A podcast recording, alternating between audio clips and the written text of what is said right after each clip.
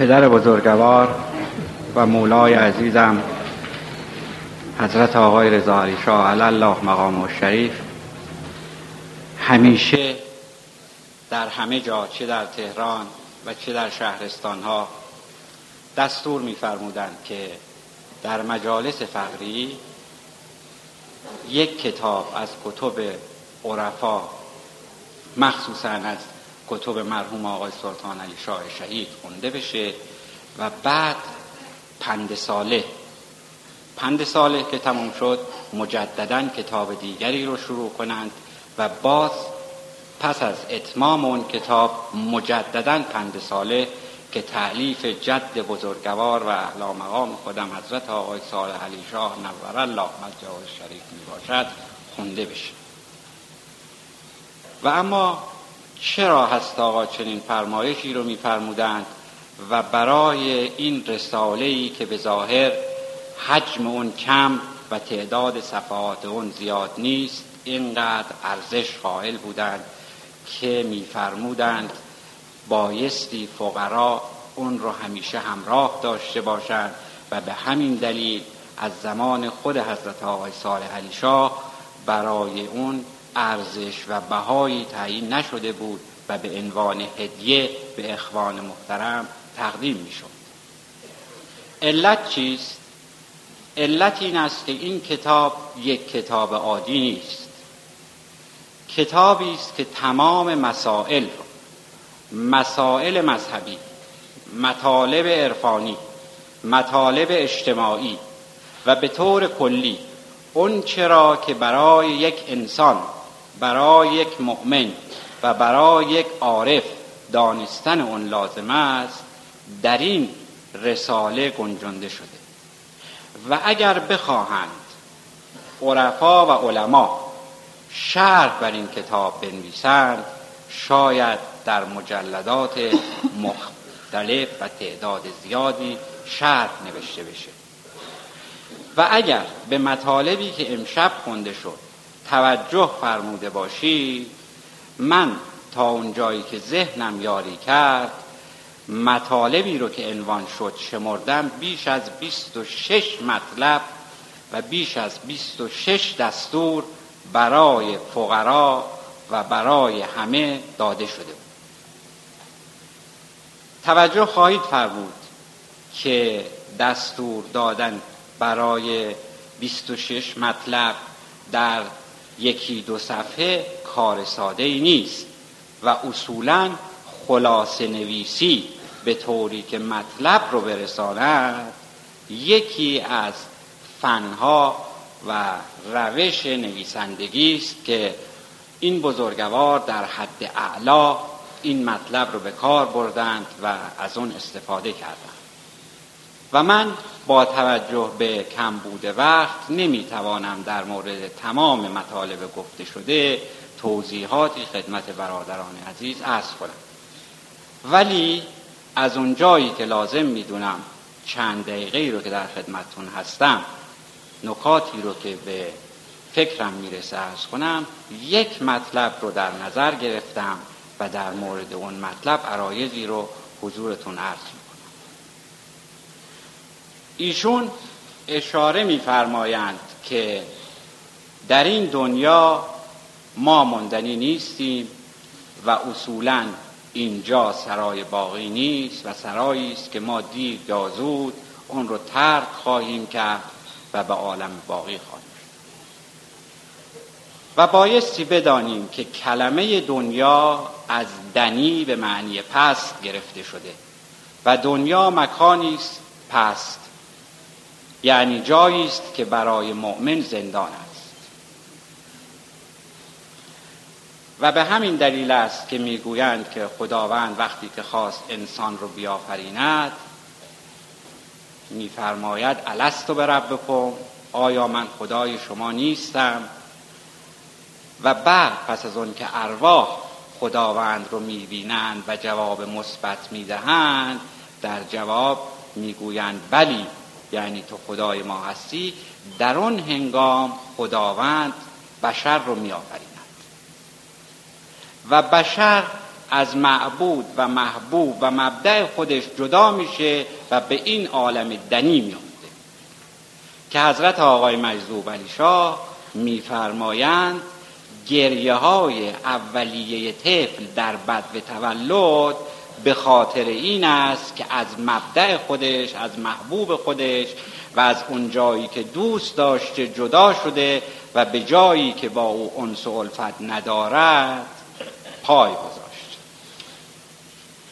حال چگونه می شود در این دنیا، در این جایی که بشر از محبوب و معبود خودش دور شده تا حدودی آرامش پیدا کنه و این دوری رو تحمل کنه؟ این راهی نداره جز یاد او، یاد محبوب. در وهله اول مؤمن بایستی همیشه و در همه حال به فکر مرگ باشه و آماده رفتن،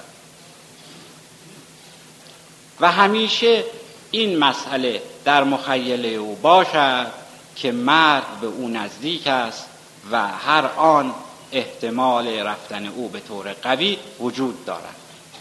و به همین دلیل است که می نویسند که مستحب است که مؤمن همیشه وصیت بکنه. وصیت کردن نشانه آمادگی رفتن به پیش محبوب و پیوستن به اوست و آماده بودن برای رفتن. و خود من هم که الان در حضور شما اخوان محترم نشستم آماده یک چنین مسئله هستم و چنین وصیتی رو کردم و تکلیف همه چیز رو روشن کردم. حال چگونه میتوان تسلی بخشید ببخشیم به خودمون؟ این همونطور که عرض کردم راهی نداره جز یاد محبوب. یاد محبوب چگونه است؟ به دو طریق. این دو طریق هم از هم جدا نشدنی است، یعنی زمانی آرامش کامل به مؤمن میدهد که این دو هر دو توامان باشه. چه چیز توامان باشه؟ اعمال قلبیه و اعمال قالبیه. اعمال قالبیه اون چیزی است که در شریعت مقدس اسلام آمده که به حمد الله سلسله ما، یعنی سلسله نعمت اللهی سلطان علی شاهی گنابادی، افتخار به این می کنند که مذهب تشیع اثناعشری دارند و قائل به امام دوازدهم حضرت حجت عجل الله تعالی فرجه الشریف هستیم و منتظر ظهور اون بزرگوار. اعمال غالبیه اون چیزی است که در شریعت مقدس اسلام رسیده که بایستی ما اونها رو انجام بدیم. اونها چیز در رساله ها نوشته شده، نماز و روزه و حج و زکات و غیر و ذالک و هر چه که آمده.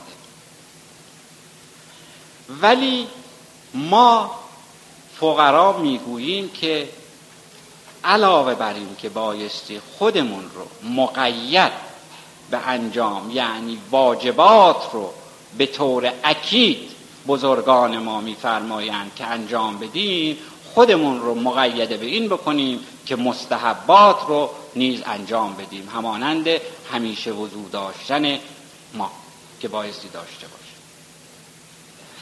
و اعمال قلبی چیز اون چیزهایی است که به قلب و روح و احساسات و عواطف ما بستگی دارد. اعمال قالبیه به اعضا و جوارح ما بستگی داره، ولی اعمال قلبیه به اعضا و جوارح بستگی ندارد. اعمال قلبیه همون دستورات قلبیه است که به ما داده شده که همیشه و در همه حال بایستی به اون یاد باشیم. همونطور که بابا طاهر می‌فرماید خوشا آنون که دائم در نمازند. بابا طاهر وقتی می‌فرماید خوشا آنون که دائم در نمازند، آیا مقصودش این است که همیشه در رکوع و سجود باشند؟ نه. پیامبر اکرم هم همیشه در رکوع و سجود نبودند. ایشون به مقتضای زمان جنگ می‌کردند، به مقتضای زمان کارهای اجتماعی را انجام می‌دادند و قصه لازاله. ولی در نماز هم که هستی باید اون چنان به یاد محبوب باشی و اعمال قلبیه رو و قالبیه رو تو امان بکنیم و همه چیز رو پشت سر بگذاریم که جز او چیزی نبینیم و جز او یادی در مخیله ما نباشد.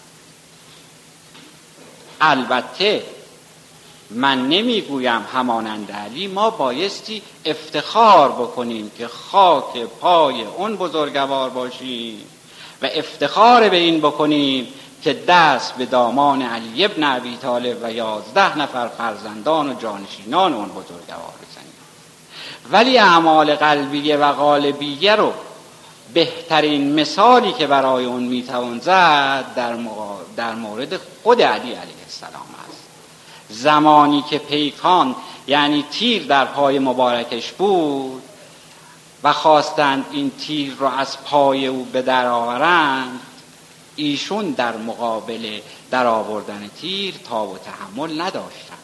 درد شدید بود، خونریزی زیاد بود و ایشون تحمل این رو نداشتند که تیر رو از پاشون در بیارن.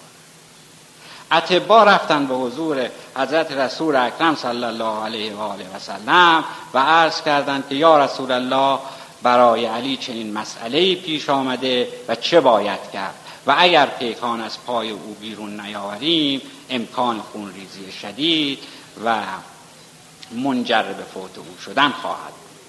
حضرت می‌فرمایند که زمانی که علی علیه السلام در محراب و مشغول نماز هست پیکان را از پای بودن و اطباء هم همین کار کردن. زمانی که علی مشغول نماز بود رفتند و حالا عمل جراحی یا هر چیز دیگری که در اون موقع بوده اسمش رو بگذاریم، این پیکان رو از پای او در آوردن و به اصطلاح امروز پانسمان کردن و پا رو بستن و خونریزی شدیدی هم کرد و وقتی که نماز علی تمام شد محراب آغشته به اشک چشم او و خون پای او شده بود. این چه بود که علی که طاقت این رو نداشت که در حالت عادی پیکان را از پای او در بیاورند، در شرایطی از پایش در آوردند و او هیچ گونه احساسی نکرد.